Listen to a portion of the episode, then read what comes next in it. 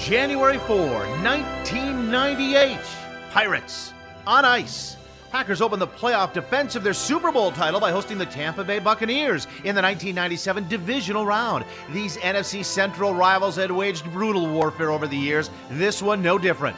Three Buccaneer field goal attempts were thwarted in the first half. One was blocked. A fake was smothered. A third featured a bad snap. Meanwhile, Brett Favre found Mark Chmura for a three yard score. Ryan Longwell added a pair of field goals. After Tampa closed to within 13 7, Dorsey Levens smashed over from the two in the fourth quarter to settle the issue. Favre and the Packers dispatched their Florida rivals on a chilly afternoon. Tampa, they probably thought they were, they didn't know what to think. They were out practicing yesterday. It was 50 degrees.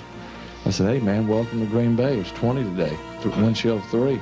So it was beautiful. Green Bay on its way to a third straight conference title game. Packers 21, Buccaneers 7 with a playoff moment. I'm Mark Daniels.